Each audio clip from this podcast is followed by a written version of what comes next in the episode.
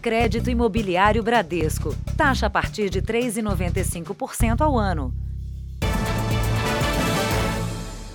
Olá, boa noite. Seja bem-vindo ao Jornal da Record. Boa noite. Num país em que mais de 100 milhões de pessoas não têm acesso à água e a esgoto tratados, fica mesmo difícil entender a escala de prioridades de alguns políticos brasileiros. A Câmara dos Deputados aprovou esta semana um aumento exorbitante no valor do fundo eleitoral. Agora serão quase 6 bilhões de reais para financiar partidos e campanhas eleitorais. Dinheiro que deveria ser usado, por exemplo, para o saneamento básico. Embaixo da palafita, lixo, esgoto e larvas se multiplicam.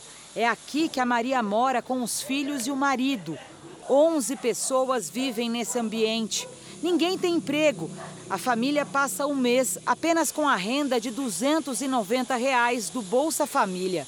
Meu maior sonho que eu tenho na minha vida é isso. Ter um lugar para colocar meus filhos, tirar ele daqui, de cima desse canal aqui. É uma cena comum em Belém, uma das capitais brasileiras com piores índices de saneamento básico do país, segundo o Instituto Trata Brasil. Na cidade, nem mesmo 3% do esgoto é tratado. Regra que se estende por todo o norte, onde apenas 12,3% da população tem tratamento de água. Os resíduos dos barracos descem pelos canos diretamente no córrego, que vira um esgoto a céu aberto. Agora estamos no maior centro financeiro da América Latina. Dezenas de famílias, como a da Bruna, vivem assim, nesta comunidade, uma área nobre de São Paulo. Nossas crianças vivendo em hospital, em ama. Por quê? Bronquite, rinite, tudo atacado. Que a gente não tem. Aí quando não, é uma virose por causa da contaminação do rio, porque a nossa água não é tratada. Enquanto milhões de brasileiros vivem nessa situação precária, o Congresso Nacional acaba de aprovar o aumento do fundo eleitoral, dinheiro usado para financiar campanhas políticas de 2 bilhões de reais para quase 6 bilhões. Isso representa mais dinheiro em um ano para os partidos do que o total gasto com o saneamento básico no Brasil nos últimos cinco anos. Em 2017, o orçamento foi de um bilhão e meio de reais. Mas no ano seguinte, a verba despencou para menos da metade. Em 2019, subiu para 835 milhões e voltou a cair em 2020 para 661 milhões. Fechou 2021 com 694 milhões de reais. Para este especialista em contas públicas, é inaceitável esse destino de verba para a campanha política. A questão hoje é justificar o gasto. Isso é que nós temos de ter cuidado. Não é porque não tenha dinheiro, tem. O problema é como eu vou usar, porque se eu usar errado, eu deixo de usar o mesmo dinheiro naquilo que é mais relevante para a sociedade. O fundo eleitoral com recursos públicos foi criado em 2015, com a proibição de doações de empresas a partidos e candidatos para tentar evitar corrupção. O fundo eleitoral de 2018 para a eleição geral foi de 1,7 bilhão de reais. Em 2020, que foi só campanha municipal, já aumentou para 2 bilhões. Já, a gente já vê ali que tem alguma coisa errada, porque para a campanha eleitoral total foram, foi 1,7 e agora são 5,7 bilhões só de fundo eleitoral.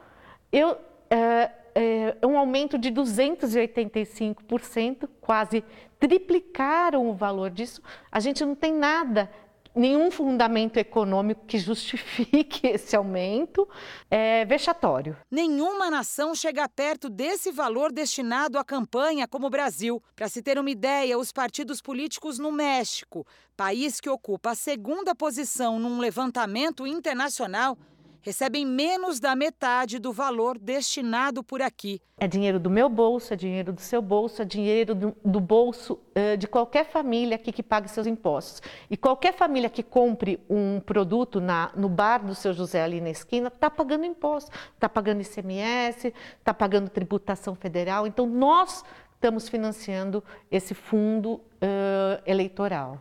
Dinheiro que banca as despesas dos partidos políticos e que também vai para a propaganda eleitoral e os santinhos que a cada dois anos invadem a casa da Bruna. Eles estão aprovando tanto dinheiro para fazer papel que todo mundo pega e joga na rua, que entope nossos rios, entope todas as vias e quando enche, enche aqui.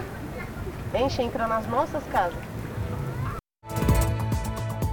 Veja agora outros destaques do dia. Presidente Jair Bolsonaro supera obstrução intestinal e deve ter alta amanhã.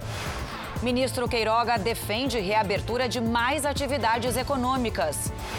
Mezanino de shopping desaba e deixa feridos em São Paulo. O relato de brasileiros atingidos pelas enchentes na Alemanha. Em Tóquio, nossos repórteres mostram os desafios da cobertura dos Jogos em meio à pandemia. Funcionário da Vila Olímpica é diagnosticado com Covid. E a marionete gigante que traz mensagens de apoio aos atletas.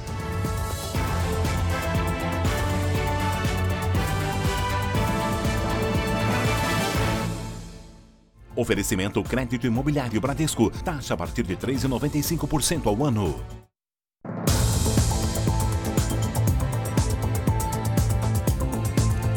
Um entregador morreu e outro ficou gravemente ferido depois que criminosos em fuga atropelaram as motos que eles pilotavam. Essa perseguição foi na Grande São Paulo e depois da batida, um dos suspeitos tentou se esconder da polícia. Sabe onde? Em cima de uma árvore. Esta mulher que aparece fugindo tinha acabado de ser assaltada. Quando foi abordada pelos criminosos, ela estava no ponto de ônibus em frente ao condomínio onde mora. Eles chegaram do nada, desceram dois, pegou a mala, pegou a bolsa, pegou tudo sumiram. Os quatro criminosos estavam neste carro preto, roubado momentos antes. O grupo ainda fez um arrastão pelas ruas de Itacoaquecetuba, na Grande São Paulo. Só depois disso, a polícia encontrou o carro dos suspeitos e iniciou uma perseguição. A fuga terminou quando o carro dos criminosos atingiu duas motos que estavam paradas no sinal. Um dos motociclistas, identificado como Rafael Kim, de 21 anos, morreu no local. Ele trabalhava como entregador de pizza. A gente não vai poder fazer nada, a gente vai ficar com a dor, com a perca, ele não vai voltar mais. O outro motociclista foi socorrido em estado grave. Depois da batida, os quatro criminosos tentaram fugir a pé. Um deles se escondeu em cima de uma árvore. Ele teria trocado tiros com a polícia, foi baleado e acabou morrendo. Já os outros três, dois homens e uma mulher, foram presos e levados para a delegacia. Com eles foi encontrado um revólver que, segundo os policiais, foi usado para praticar os assaltos. A gente te leva agora até Petrópolis, região serrana do Rio, onde uma mãe e o marido foram presos suspeitos de torturar e matar a filha de quatro anos. Em depoimento, inclusive, o padrasto confessou o crime. Disse que a criança atrapalhava o relacionamento do casal. As imagens da câmera de segurança mostram o padrasto saindo de casa com a enteada desacordada no colo. Logo atrás aparece a mãe carregando o filho do casal. A menina Angelina chegou ao hospital em estado grave e não resistiu. O casal alegou que a criança morreu de causas naturais, mas o exame feito ainda no hospital levantou a suspeita. O hospital, evidentemente, desconfiou, é, porque a criança apresentava algumas lesões, informou a delegacia. Daí começou o trabalho da delegacia de polícia. O Instituto Médico Legal analisou as lesões espalhadas pelo corpo. A menina apresentava cicatrizações antigas e recentes. Depois de ouvir testemunhas e analisar o laudo do IML, os investigadores acreditam que a criança era submetida a sessões de tortura dentro de casa cometidas pelo padrasto. Segundo a Polícia Civil, a mãe sabia de tudo. Lucas Guimarães, de 27 anos, admitiu que as agressões eram frequentes. Ele confessou ah, o delito, né? E informou que a criança era um entrave ao relacionamento com a atual companheira. A mãe, Juliana Mirandela, de 29 anos, também foi presa em flagrante. O casal vai responder por tortura e homicídio qualificado. É super importante que a população se conscientize e comunique, seja a Polícia Civil, seja o Conselho Tutelar, qualquer forma de abuso. A informação da população é essencial à apuração desses casos. A falta de remédios de alto custo está prejudicando o tratamento de pacientes que dependem de medicamentos e muitos são de uso contínuo. Portador de uma doença autoimune que ataca o intestino, Elias passou por muitas crises que, além do desconforto e dor, comprometiam a rotina. O controle da doença veio com remédio de alto custo que o comerciante precisa tomar duas vezes por mês. Mas esse ano, por conta da falta do medicamento, teve que interromper o tratamento. Cheguei a passar três meses sem tomar um remédio, porque eu já tenho uma dieta regrada, muitos alimentos já começam a te fazer muito mal. Quando você chega lá na farmácia, o que, que eles falam para você? Não tem previsão. Hoje, Elias tentou mais uma vez nesse posto em São Paulo. Chegou o remédio, só que não é garantia que chegar aqui terça-feira eu, eu vou tomar ele. Adriana, que mora em Belo Horizonte, usa o mesmo medicamento, que também é indicado para outras duas doenças raras e autoimunes. Um direito que só veio depois de muito sofrimento e uma ação na justiça. Mesmo assim, há três meses, ela não consegue receber as doses. Eu já tinha conseguido entrar em remissão, num controle, numa estabilidade, mas estou aí de novo à mercê de, de, novas crises. Me impedem de trabalhar, me impedem de andar. Eu tenho as inflamações nas juntas. A distribuição de remédios de alto custo é uma responsabilidade dos estados e também do Ministério da Saúde. A demora na entrega e até mesmo a falta tem impactado a vida de muitos pacientes, alguns em estado grave. De acordo com um relatório feito por ONGs que atuam no setor, Hoje no Brasil, faltam pelo menos 35 medicamentos de alto custo, muitos de uso contínuo. Só agora, em 2021, foram mais de 10 mil questionários, mais de 10 mil é, é, pacientes que reclamaram, que nos informaram que estão em falta algum medicamento. São pacientes que estão sofrendo e pacientes correndo risco de vida pela falta da medicação. Essa advogada especialista em direito de saúde relata o aumento no número de pacientes que lutam pela continuidade do tratamento na justiça. O fundamental é um relatório médico bem robusto. Denuncia junto à ouvidoria da Secretaria Municipal e Estadual liga no número 136, que é a ouvidoria do SUS, para você registrar também todas essas reclamações. Você vai demonstrar que, que essa tentativa de que foi atrás e vai comprovar essa inércia. O Hospital das Clínicas de São Paulo informa que o medicamento Adalimumab, usado por Elias, que aparece no começo da reportagem, já está disponível na farmácia do hospital. Entramos em contato com o Ministério da Saúde para entender a falta de medicamentos, mas não tivemos retorno. E o custo com planos de saúde, hein? Tem pesado no orçamento de muitas famílias. Pois é, e essa é uma das principais razões para o aumento de interesse na portabilidade do convênio médico esse ano. R$ 1.400. Esse era o valor que a Vanessa pagava por mês para ter um plano de saúde para ela e os dois filhos. Só que o serviço encareceu com o último reajuste. Ela pesquisou e decidiu pedir a portabilidade para um convênio bem mais em conta. Eu liguei no convênio atual para que eu pudesse fazer o cancelamento. Eles me fizeram uma contraproposta, mas ainda não atendia aquilo que eu tinha diante do novo plano. Eu ia continuar com as três vidas por um valor bem inferior, por 860 reais aproximadamente, com a mesma rede de hospitais e de laboratórios que eu já tinha no plano que eu estava é, utilizando antes. O interesse pela portabilidade de planos de saúde aumentou em 50% nos quatro primeiros meses deste ano, em comparação ao mesmo período do ano passado. Entre os principais motivos para a troca de convênio estão a busca por um plano mais barato, o cancelamento de contrato e a procura por um serviço de melhor qualidade. A gente pode sim fazer uma relação entre esse aumento do pedido de portabilidade e consumidores indo para o mercado procurar melhores preços para a contratação com o reajuste dos planos coletivos que tem sido cada vez mais pesados e tem onerado as mensalidades dos consumidores. Podem fazer a portabilidade pessoas com plano de saúde ativo, contratado após o dia 1 de janeiro de 1999. É preciso estar em dia com o pagamento das mensalidades e ter cumprido o prazo mínimo de permanência no convênio, segundo o contrato. se a gente fizer uma mudança de produto, ou se eu contrato um plano de saúde, o que eu tenho que cumprir um período de carência?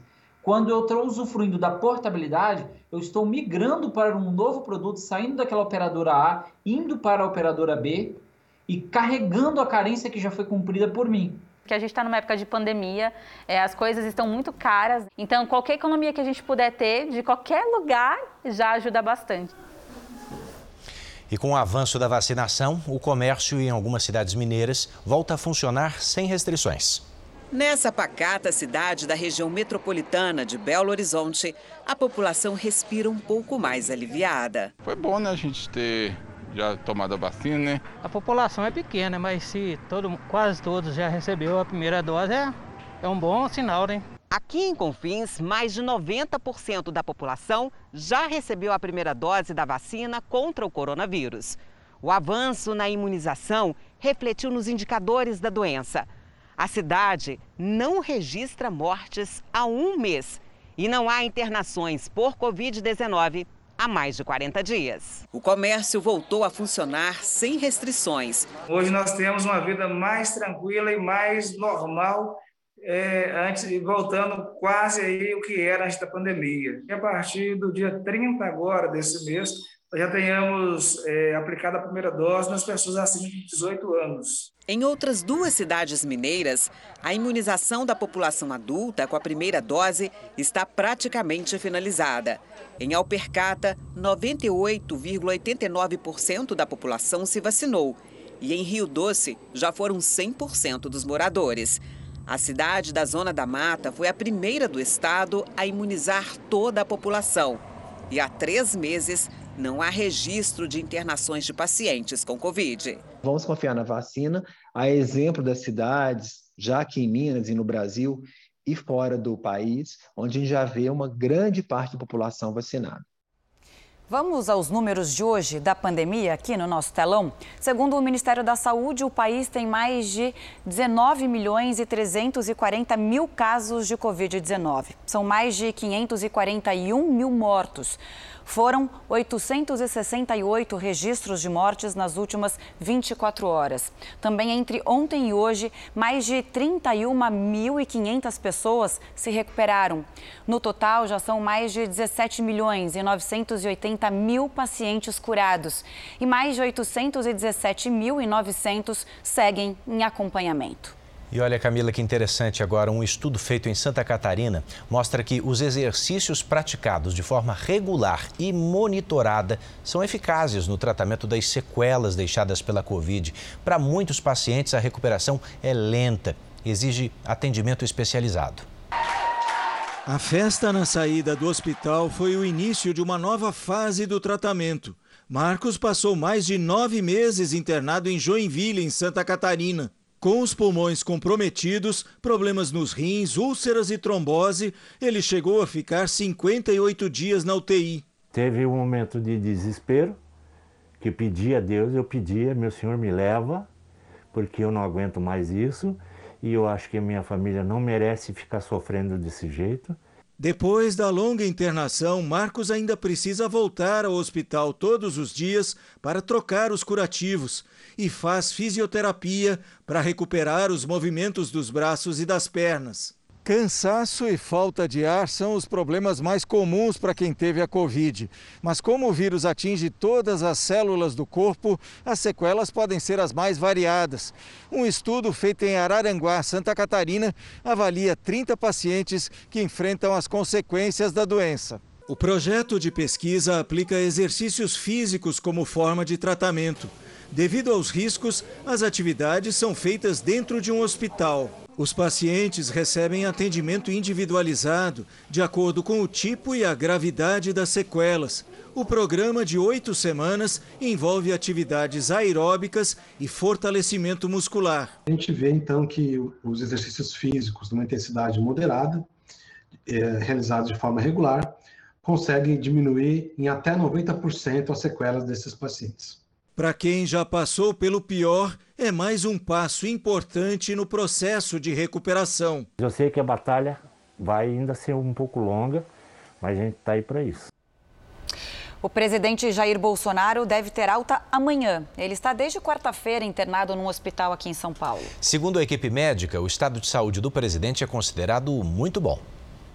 O ex-presidente da Fiesp, Paulo Scaff, esteve hoje no hospital onde Jair Bolsonaro está internado. Do quarto, o presidente participou da inauguração de uma agência bancária. O vídeo foi transmitido ao vivo por uma rede social. Bolsonaro falou em voltar logo à rotina. Estou louco para voltar para trabalhar, rever os amigos, voltar para o seio da família e realmente botar o Brasil para andar.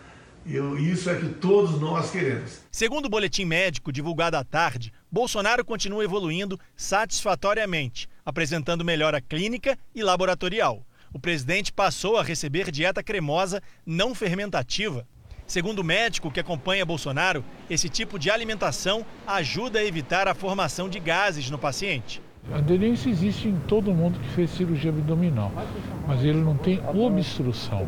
Se a evolução do quadro de saúde continuar no mesmo ritmo, Bolsonaro deve receber alta aqui do hospital amanhã. Mas antes, os médicos vão decidir se a alimentação cremosa deve ser substituída por uma dieta pastosa. Antônio Macedo disse ainda que nunca pensou em submeter o presidente a uma cirurgia emergencial mas que Jair Bolsonaro vai precisar mudar os próprios hábitos para evitar casos mais graves de obstrução intestinal. Mastigar bem a comida, comer uma comida mais leve, fazer exercício, caminhada, tudo isso é importante. Em Manaus, apoiadores fizeram uma motociata em solidariedade ao presidente. Os motociclistas percorreram avenidas da capital amazonense. O evento estava na agenda de Bolsonaro antes da internação. Ele não pode andar de moto. Quando ele estiver bem, ele pode voltar a andar de moto. Na Espanha, 350 pessoas foram obrigadas a deixar suas casas por causa de um incêndio florestal. O fogo destruiu uma área equivalente a 400 campos de futebol na região da Costa Brava, nordeste do país. A polícia suspeita que o incêndio pode ter sido causado por um cigarro descartado de forma indevida. Seis aeronaves, entre aviões e helicópteros, ajudam a apagar as chamas que tiveram início na noite de ontem. Nos Estados Unidos, entre os territórios do Oregon e da Califórnia, um incêndio já destruiu uma área maior do que a cidade de Nova York. Até o momento, os bombeiros conseguiram conter menos de 10% do fogo. Você vai ver a seguir: ministro da Saúde diz que ritmo da vacinação já permite acelerar atividades econômicas. E veja também como os brasileiros que moram na Alemanha escaparam das inundações.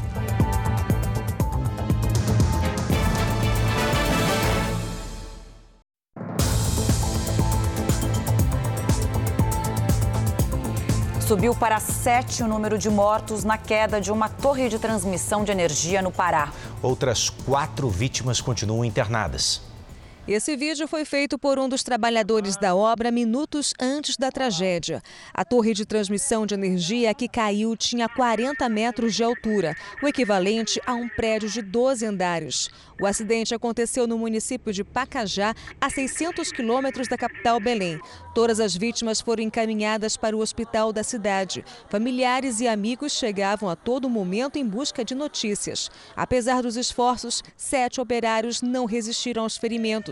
Onze feridos foram levados para os municípios de Altamira e Tucuruí. Sete já receberam alta e quatro seguem internados. A torre fazia parte do projeto que busca levar energia elétrica da usina de Belo Monte para o estado do Amapá.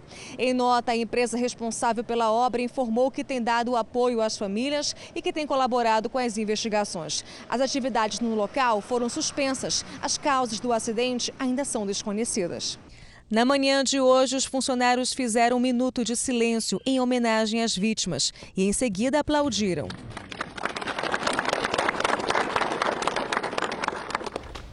Deixa eu te contar agora que o ministro da Saúde, Marcelo Queiroga, afirmou que o avanço da vacinação contra a Covid já permite flexibilizar a abertura de mais atividades econômicas no país.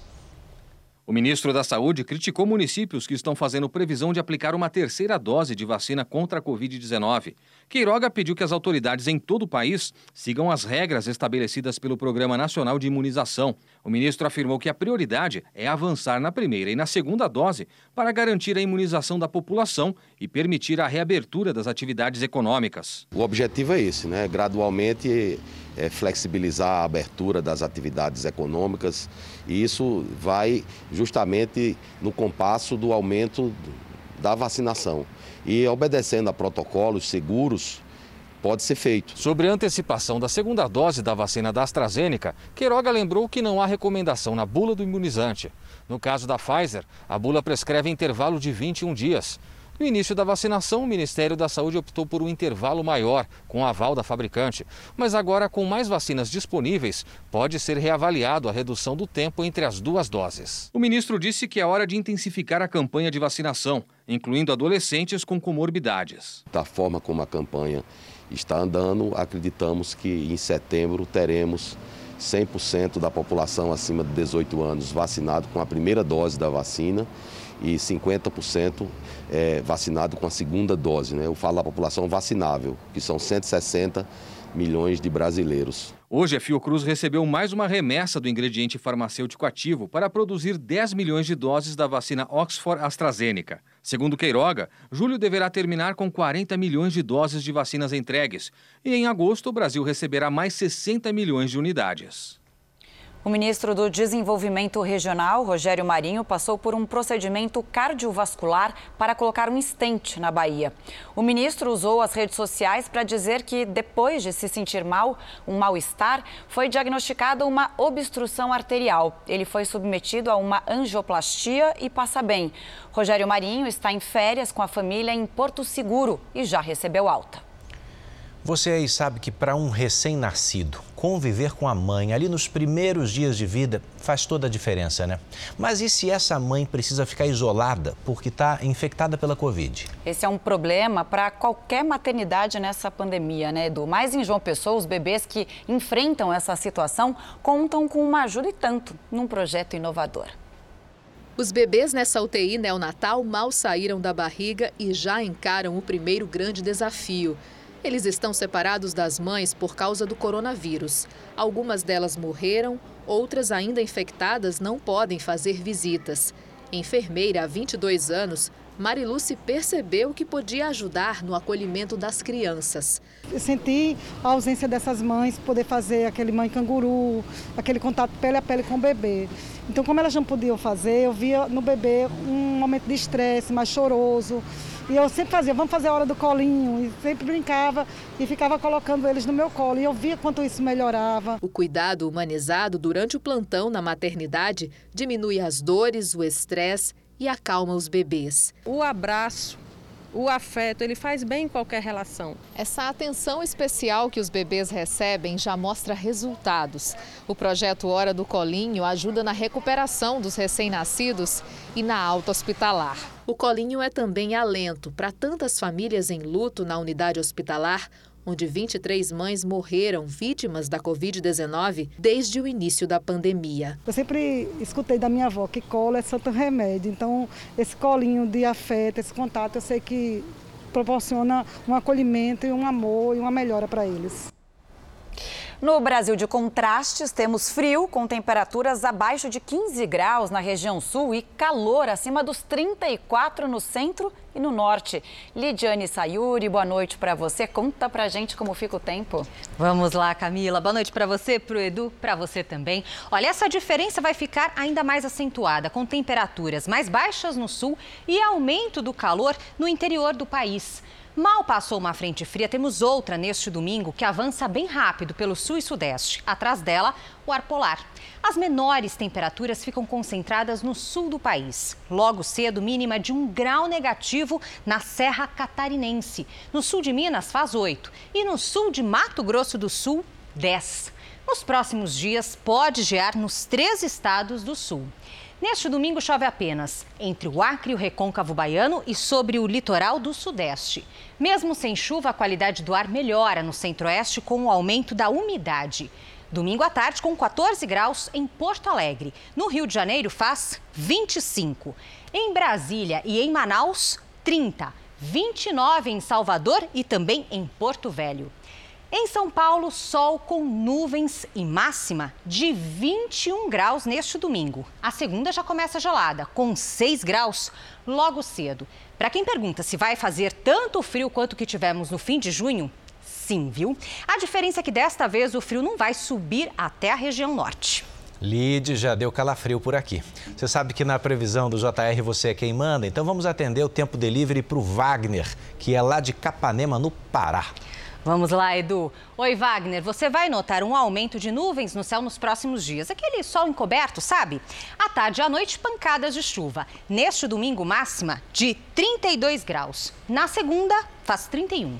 Do norte para o nordeste, a gente atende agora o Vando, que é lá de Planalto, na Bahia.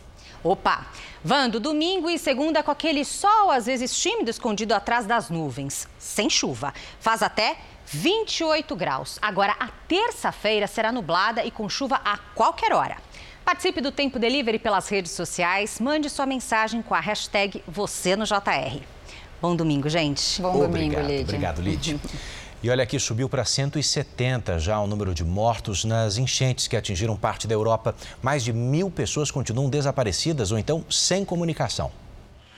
Na Alemanha, país mais afetado, cidades ainda estão submersas. Equipes de resgate buscam por possíveis sobreviventes.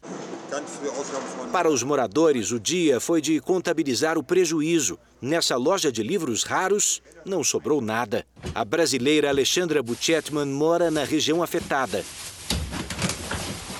nós temos aqui em casa mesmo, onde o nosso porão foi inundado e nós tivemos que botar tudo para fora, perdemos muitas coisas. Junto com um grupo de brasileiras, ela arrecada doações para levar às áreas mais atingidas. Nós estamos arrecadando tudo que é possível. Material de higiene, de limpeza, roupa de criança, adulto, é, todo tipo, é, cobertores, porque as pessoas perderam tudo.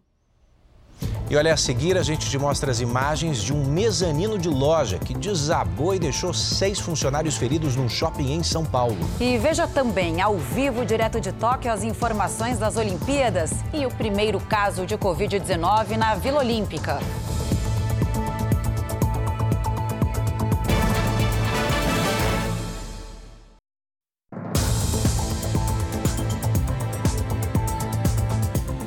Já estamos de volta para você saber que o consumo de uma bebida que é feita de refrigerante e xarope para tosse está crescendo entre os adolescentes. Essa mistura é considerada uma droga perigosa. É que a substância do medicamento que serve para aliviar a dor pode causar dependência e até matar.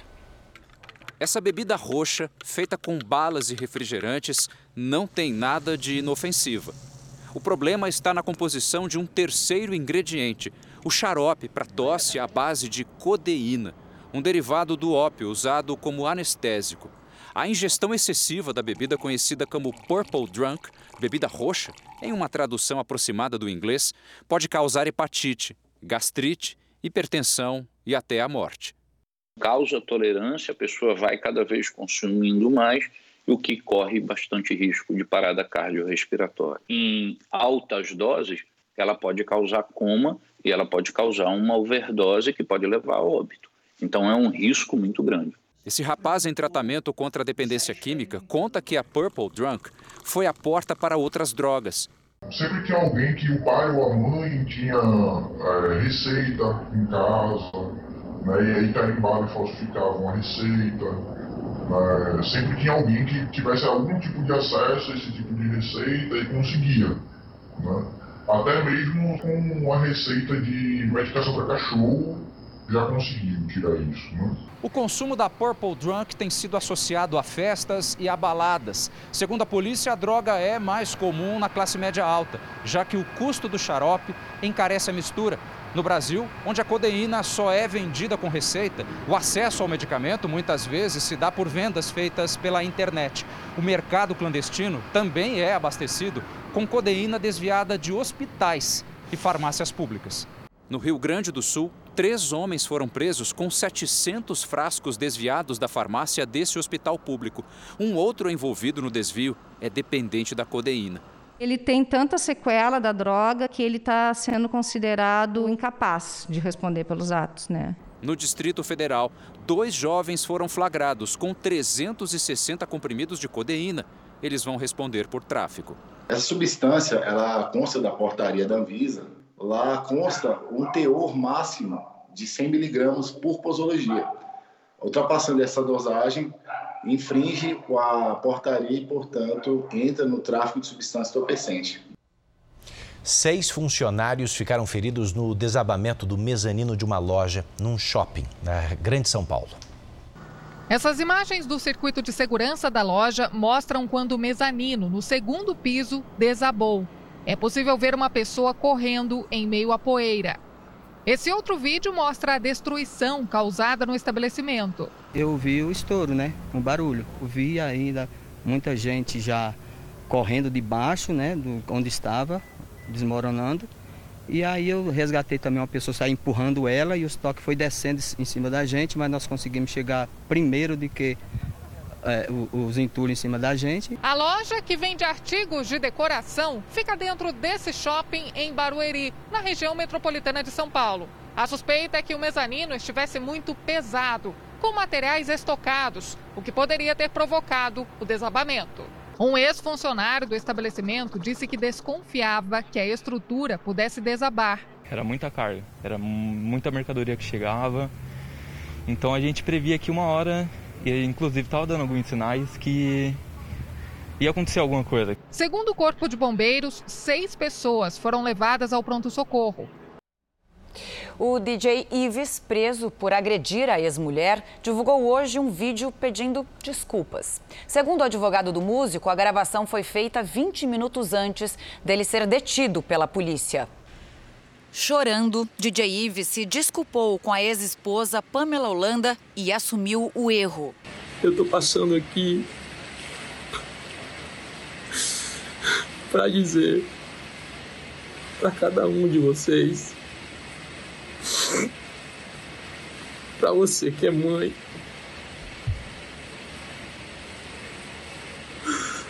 para você que é filha,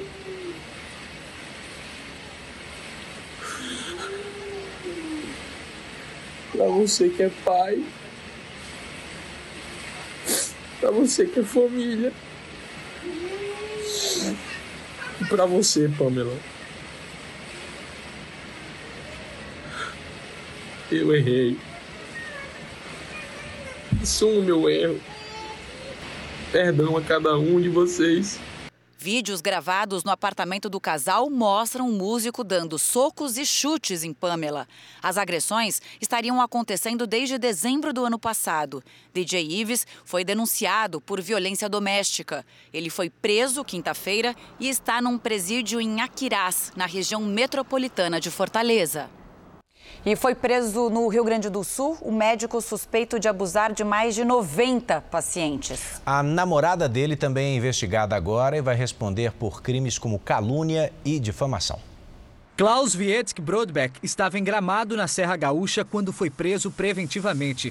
O cirurgião plástico é investigado por assédio e abuso sexual de pelo menos 95 pacientes. As vítimas afirmam terem sido abusadas durante consultas médicas e cirurgias toques lascivos por parte do médico, as propostas né, de trocar, eventualmente, ou aumentar um procedimento em favor em troca de, de, de, favores sexuais. A investigação começou no início do ano, quando 12 pacientes procuraram a delegacia da mulher para denunciar o cirurgião. Até agora, a Polícia Civil já ouviu vítimas do Rio Grande do Sul, Santa Catarina, São Paulo, Rio de Janeiro e Minas Gerais. Os abusos teriam acontecido entre a década de 90 e o ano passado. O médico também responde por abuso de vulnerável. A namorada do cirurgião, Amanda Vasconcelos, é investigada pelos crimes de difamação, calúnia e coação de testemunhas. Ela teve o celular apreendido depois que postou um vídeo em tom de ameaça em uma rede social. Ela também teria tentado comprar o silêncio de uma testemunha.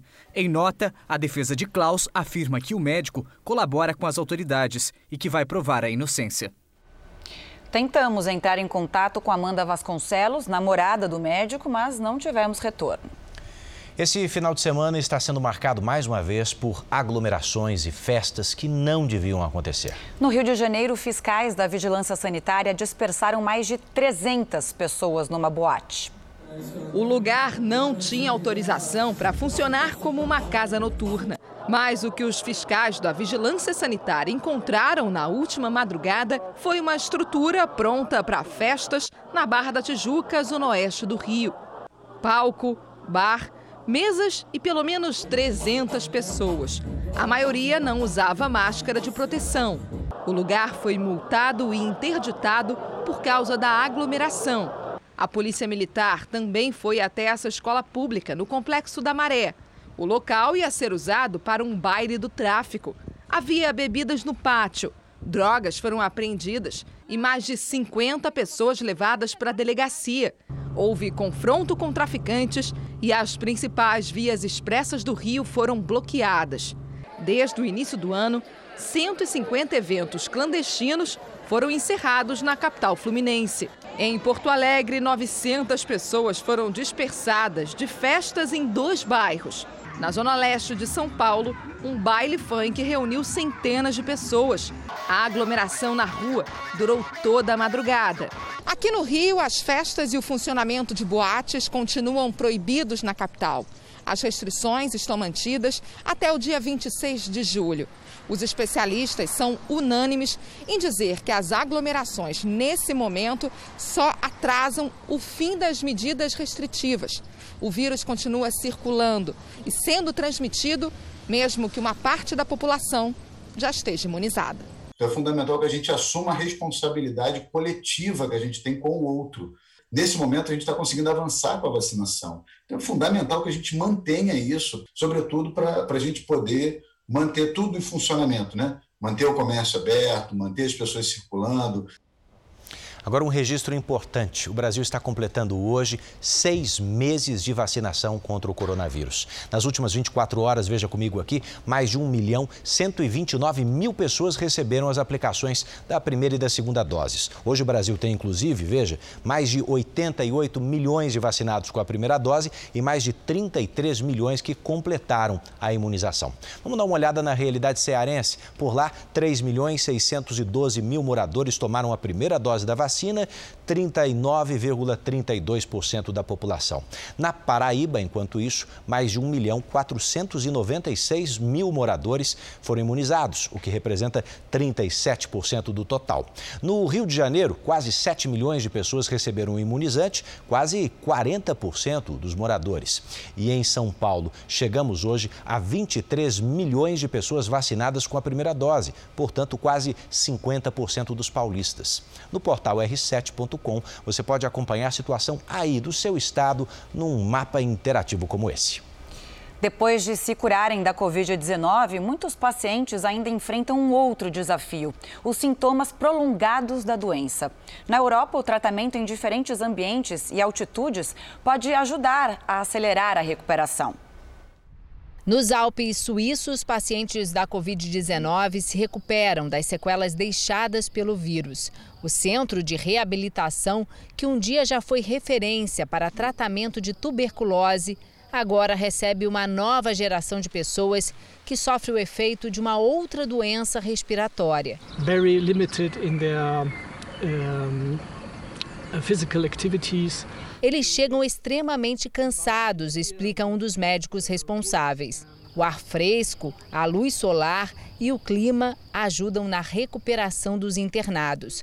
Tinha sérios problemas cognitivos e respiratórios, relata este homem. Mas após seis semanas de tratamento, ele está pronto para ir para casa. Hoje, até 10% da ocupação é para pacientes que se curaram da Covid-19. Um cuidado pouco acessível. O tratamento neste centro pode custar o equivalente a 135 mil reais. Um em cada dez pacientes que se curaram da doença sofre com algum sintoma prolongado nas 12 semanas após a fase aguda da infecção, eu ainda por muito mais tempo. Cuidar não apenas dos doentes, mas também daqueles que já se recuperaram é um grande desafio para os governos. Segundo a Organização Mundial da Saúde, a Covid vai sobrecarregar os sistemas de saúde por muitos anos. O polonês Joseph Biros, de 58 anos, sabe bem o que essa lenta recuperação significa. Ele contraiu a doença em novembro do ano passado e ainda tenta superar as sequelas. Coisas simples como amarrar os sapatos me deixam sem ar, explica o aposentado. Ele faz parte de um grupo de reabilitação que passa por tratamento dentro de uma mina de sal perto da Cracóvia, na Polônia. Os especialistas explicam que o microclima dentro da mina ajuda na recuperação de problemas respiratórios. O ar chega às salas subterrâneas por uma série de corredores de sal e, graças a isso, é limpo dos poluentes que estão na superfície, diz a médica responsável. Os benefícios dos tratamentos dentro da mina são conhecidos desde o século XIX. Conhecimento do passado que Joseph espera que o ajude a superar os problemas do presente. Surpreendente, hein? A Camila estava me perguntando quais são os destaques do Domingo Espetacular de amanhã. A Carolina Ferraz está chegando. Mistério na morte da modelo brasileira no Chile. A polícia investiga o que teria provocado a queda de Nayara Witt do 12º andar do prédio onde morava com o namorado. Depoimentos afirmam que os dois teriam brigado pouco antes da tragédia. Exclusivo. Roberto Cabrini entrevista a mulher que ficou conhecida como a Barraqueira dos Jardins. Numa festa clandestina, ela foi flagrada insultando policiais e moradores de comunidades. Você admite que essa frase, vão para a favela, soa como preconceituosa? Polêmica. Cid Moreira decide deserdar o filho adotado por ele há 16 anos. Mas será que isso está dentro da lei? Qual a versão de Roger, o filho renegado pelo famoso apresentador? 50 anos de casamento e quase isso de parceria musical. A dupla mais romântica do Brasil vai voltar aos palcos. Afinal, qual é o segredo de Jane Erondi? O teu corpo é luz, sedução. É neste domingo espetacular, logo após a hora do faro. Até lá. A audiência está garantida. Que bom. Mudando de assunto, o teatro está mudando a vida de moradores da Cidade de Deus, comunidade carioca marcada pelos altos índices de violência. Né? Ah, é um verdadeiro divisor de águas. Há 11 anos, um projeto social abre as portas da cultura para crianças e adolescentes dessa região. E quando a gente anda assim, automaticamente o nosso corpo já vai ganhando uma forma de algum personagem. O João descobriu aos 14 anos que a arte tem um poder que ele desconhecia. E a cabeça é a última coisa que chega, tá? A Emily descobriu aos 9. E o Fabrício há pouco mais de um ano. Cada um no seu tempo. Mas todos viram a vida ganhar cores quando começaram a fazer aulas de teatro em um projeto na Cidade de Deus, uma das comunidades mais violentas do Rio. Mudou minha vida completamente, meu olhar de ver as coisas diferentes, de enxergar coisas que eu fazia, que eu achava super normal. E na verdade não, aquilo pode virar arte, aquilo é arte, aquilo é uma coisa muito artística. Antes de participar das aulas, o João queria ser jogador de futebol, mas ele mesmo viu que era melhor fazer outra coisa.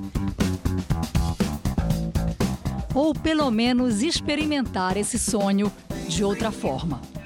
Antes de atravessarem aquela porta, muitos desses jovens passavam o dia na rua, às vezes não queriam ir para a escola e eram rebeldes em casa. Depois que eles entraram aqui, passaram a escrever um roteiro de vida que eles nem imaginavam que pudesse existir. Aqui, eles descobriram que podem sonhar e ser o que quiserem. E a todos que acreditaram em mim para que o dia de hoje fosse possível trazer esse título para nossa para nossa seleção, com certeza eu estou muito feliz sim com esse gol, tá? Quando eu estou ali, eu sou jogador de futebol. Isso que me motiva assim. Tudo que eu queria ser, eu posso ser e eu sou agora. É até difícil para Juliana lembrar como era o comportamento do Fabrício antes do teatro. Muito rebelde é, e se comunicava muito pouco. Só queria ficar no celular. Aí falava alguma coisa com o Fabrício, sempre era uma resposta agressiva. Mais difícil que administrar a rebeldia do filho era o medo. porque como moramos em comunidade, né, podemos, tem vários caminhos e o mais fácil, né, é o que a gente está vendo ali no dia a dia. Eu fiquei com medo dele, dele seguir pela vida errada. Depois de conhecer as artes cênicas, um novo mundo se abriu para o Fabrício. Já estou aqui há quase dois anos. Minha vida mudou muito, totalmente. Abriu novas portas para mim, as notas mudaram muito. O projeto é uma criação do cineasta Rodrigo Felha, nascido e criado na Cidade de Deus. O poder da arte num território, né, é, onde a vulnerabilidade social de fato é muito grande, né, ela, é, ela transforma não só o ser, né, não só os adolescentes, as crianças, mas quem está ao, ao redor deles.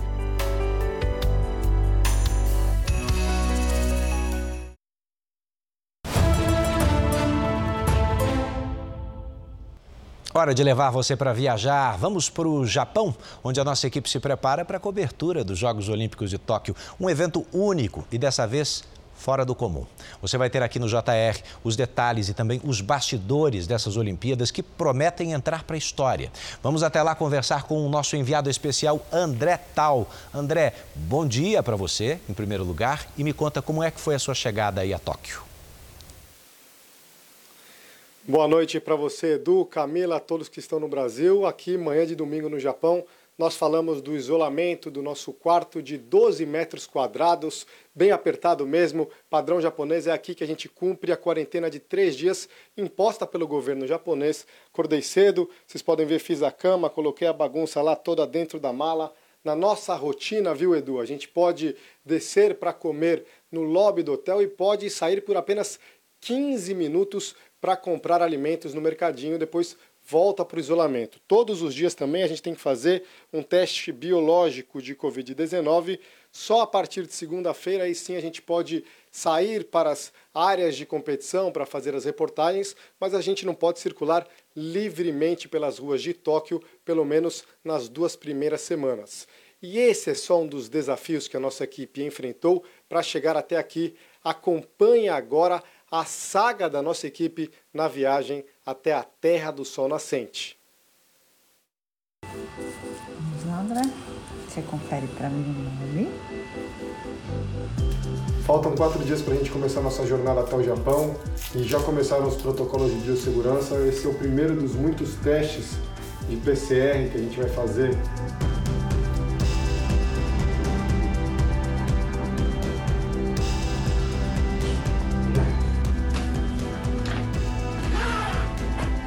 Meninos, papai vai sentir muita falta de vocês, viu? Boa viagem, papai!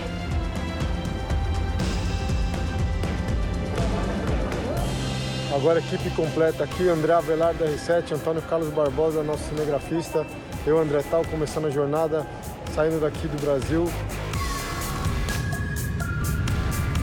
Primeiro trecho entre São Paulo e Doha, são mais de 14 horas, normalmente trecho difícil, longo,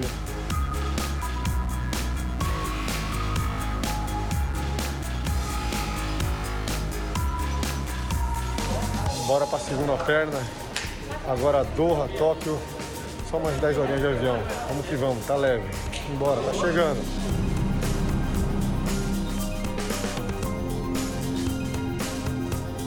Quatro horas depois de pousar aqui no aeroporto de Narita, em Tóquio, saiu o resultado, teste negativo, mais um teste que a gente fez, um teste de saliva que eles pediram pra gente não filmar. E aí finalmente consegui a credencial, agora sim posso passar pela imigração e aí pegar um ônibus, pegar um táxi para chegar no hotel. Mas vamos lá, a jornada é longa, mas é a Olimpíada, é a alegria. Vamos que vamos.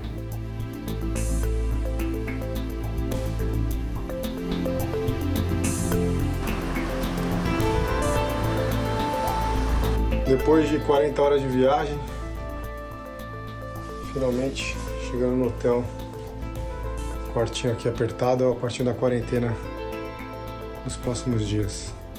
É aqui que a gente vai ter que passar o tempo.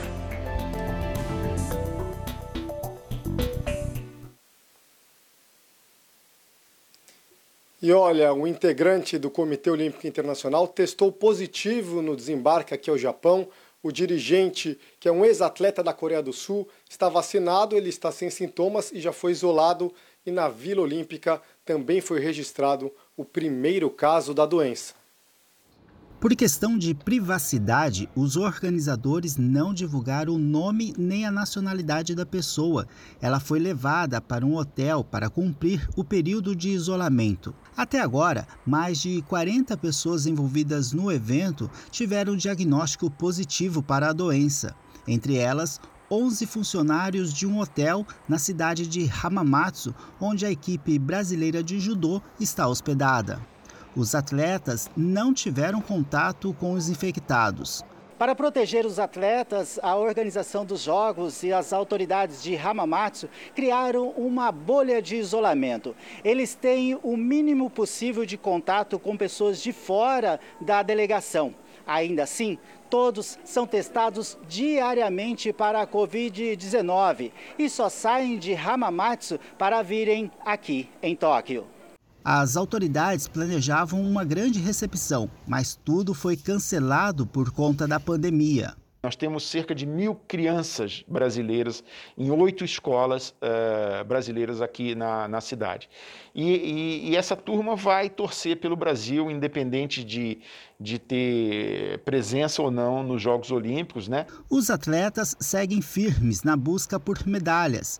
Para o judoca Eduardo Katsuhiro, estar em Hamamatsu é voltar à infância, já que morou na cidade quando era criança. Só de estar ali, na cidade onde eu cresci, já eu vou ter uma energia diferenciada, recarregar minha energia. Eu creio que vou chegar mais forte no dia da, que eu vou lutar. E um visitante especial chegou aqui à capital japonesa. É uma marionete gigante que faz parte do Festival Cultural dos Jogos. O boneco foi criado na área atingida pelo tsunami de 2011 e, para os japoneses, representa força e bondade. Conta a lenda que os moradores de uma vila brincavam. Quando de repente um gigante adormecido abriu os olhos.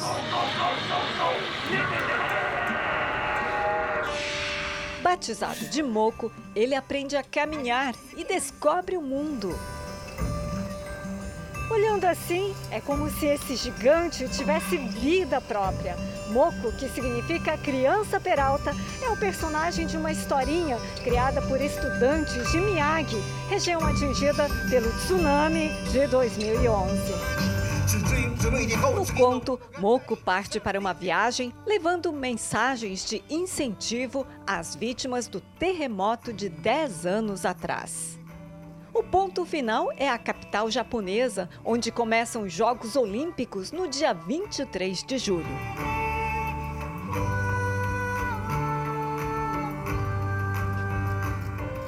Içado através de cordas por um guindaste, a marionete de 10 metros de altura é comandada por uma equipe de profissionais e voluntários. Foi preciso muito treino e persistência com a prorrogação de um ano dos Jogos, diz o líder do grupo. Uma pena essa pandemia. Queria muito que os brasileiros que sediaram a Olimpíada do Rio pudessem estar participando do evento, comenta o diretor criativo. Aqui no Japão, Moko passou por algumas cidades, colhendo e levando as mensagens dos moradores até a capital japonesa. Moko faz parte de um festival cultural da Olimpíada de Tóquio. Ele vem numa caminhada solitária sem público presente.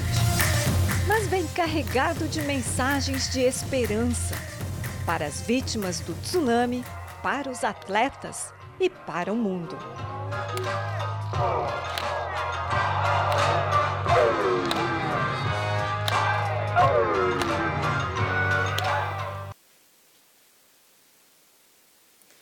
E uma notícia que não é boa: o brasileiro Fernando Reis, do levantamento de peso, foi pego no exame de antidoping, está suspenso provisoriamente dos Jogos. Ele que era uma das esperanças de medalha em Tóquio, mas ainda cabe recurso. Eduardo, Camila. Obrigada, André Tal. Boa cobertura para você aí. Bom confinamento. E ainda bem que você é pé quente, né? Boa sorte na cobertura. Abração. Quase 20% dos brasileiros ao longo da vida vão sofrer com a depressão. Até ser descoberta e tratada, a doença pode paralisar a vida. Bom, para ajudar a conscientizar as pessoas de que a vida de fato vale a pena, a Igreja Universal realizou uma campanha nacional em mais de 400 cidades. Mais do que frases motivacionais, quem passa por aqui encontra um caminho que muitas vezes não havia enxergado para tratar o que a Organização Mundial da Saúde classifica como o mal do século. Nós tivemos essa ideia, essa inspiração de levar o trabalho do grupo a fazer as pessoas entenderem de que a vida dela tem valor, vale muito mais do que uma curtida na rede social, vale muito mais do que um amor não correspondido. São Paulo, Rio de Janeiro, isso está acontecendo a todo momento. Eu sei que esse trabalho é muito importante. Aí parei, conversei, estou levando um livro para ler e para doar para alguém. Natal, Fortaleza, Brasília, Porto Alegre, Manaus. Que é uma doença, né, que é silenciosa. Ela vai, ela vai chegar a um ponto que você não consegue controlar. Belo Horizonte. Tenho depressão desde criança. Começou na minha infância, com brigas em casas então eu não sabia lidar com isso. A campanha Valorize Sua Vida foi realizada em aproximadamente 400 cidades em todos os estados brasileiros. A ação faz parte do projeto Depressão Tem Cura, ligado à Igreja Universal. Os voluntários orientam pessoas que procuram ajuda para se livrar da depressão, ansiedade e síndrome do pânico. As pessoas hoje estão estressadas na correria do dia a dia.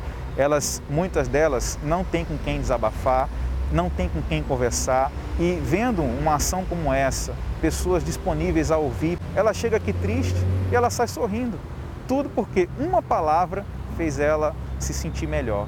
A depressão afeta não apenas a saúde mental, direta ou indiretamente, a doença compromete também a vida social e o organismo da pessoa porque depressão é a doença que mais incapacita no mundo, que mais faz as pessoas viverem por incapacidade e, inclusive, abrevia anos de vida, principalmente pelo aumento das doenças cardiovasculares. Então, depressão é uma doença bastante incapacitante, que causa bastante sofrimento, é uma doença, curiosamente, que desde os primeiros manuais de medicina da história na Grécia Antiga, ela já era descrita, mas ainda existe preconceito a respeito. Preconceito e desconhecimento sobre uma doença cada vez mais frequente em todo o mundo.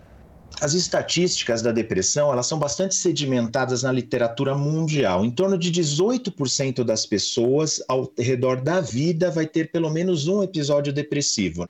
Entre os voluntários da campanha, muitos já passaram pelo problema, como a personal trainer Larissa. Com certeza é a doença da alma que você não tem palavra para descrever a angústia que você sente. Isabela sofreu de depressão por três anos. Eu quero mostrar para elas que não, que existe um jeito sim, que a gente pode ser feliz sim, que essa, essa coisa de não, você nunca vai ser feliz é tudo mentira. Existe uma felicidade.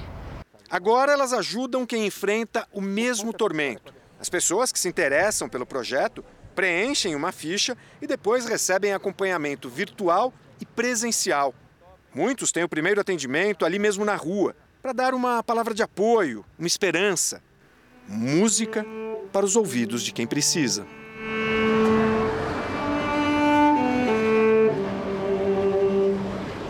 Que importante isso, hein? O Jornal da Record está terminando. A edição de hoje na íntegra, também nossa versão em podcast, estão no Play Plus e em todas as nossas plataformas digitais. Obrigada pela sua companhia. Fique agora com os melhores momentos da novela Gênesis. Ótima noite para você. Eu te encontro amanhã no Domingo Espetacular. Boa noite e até lá.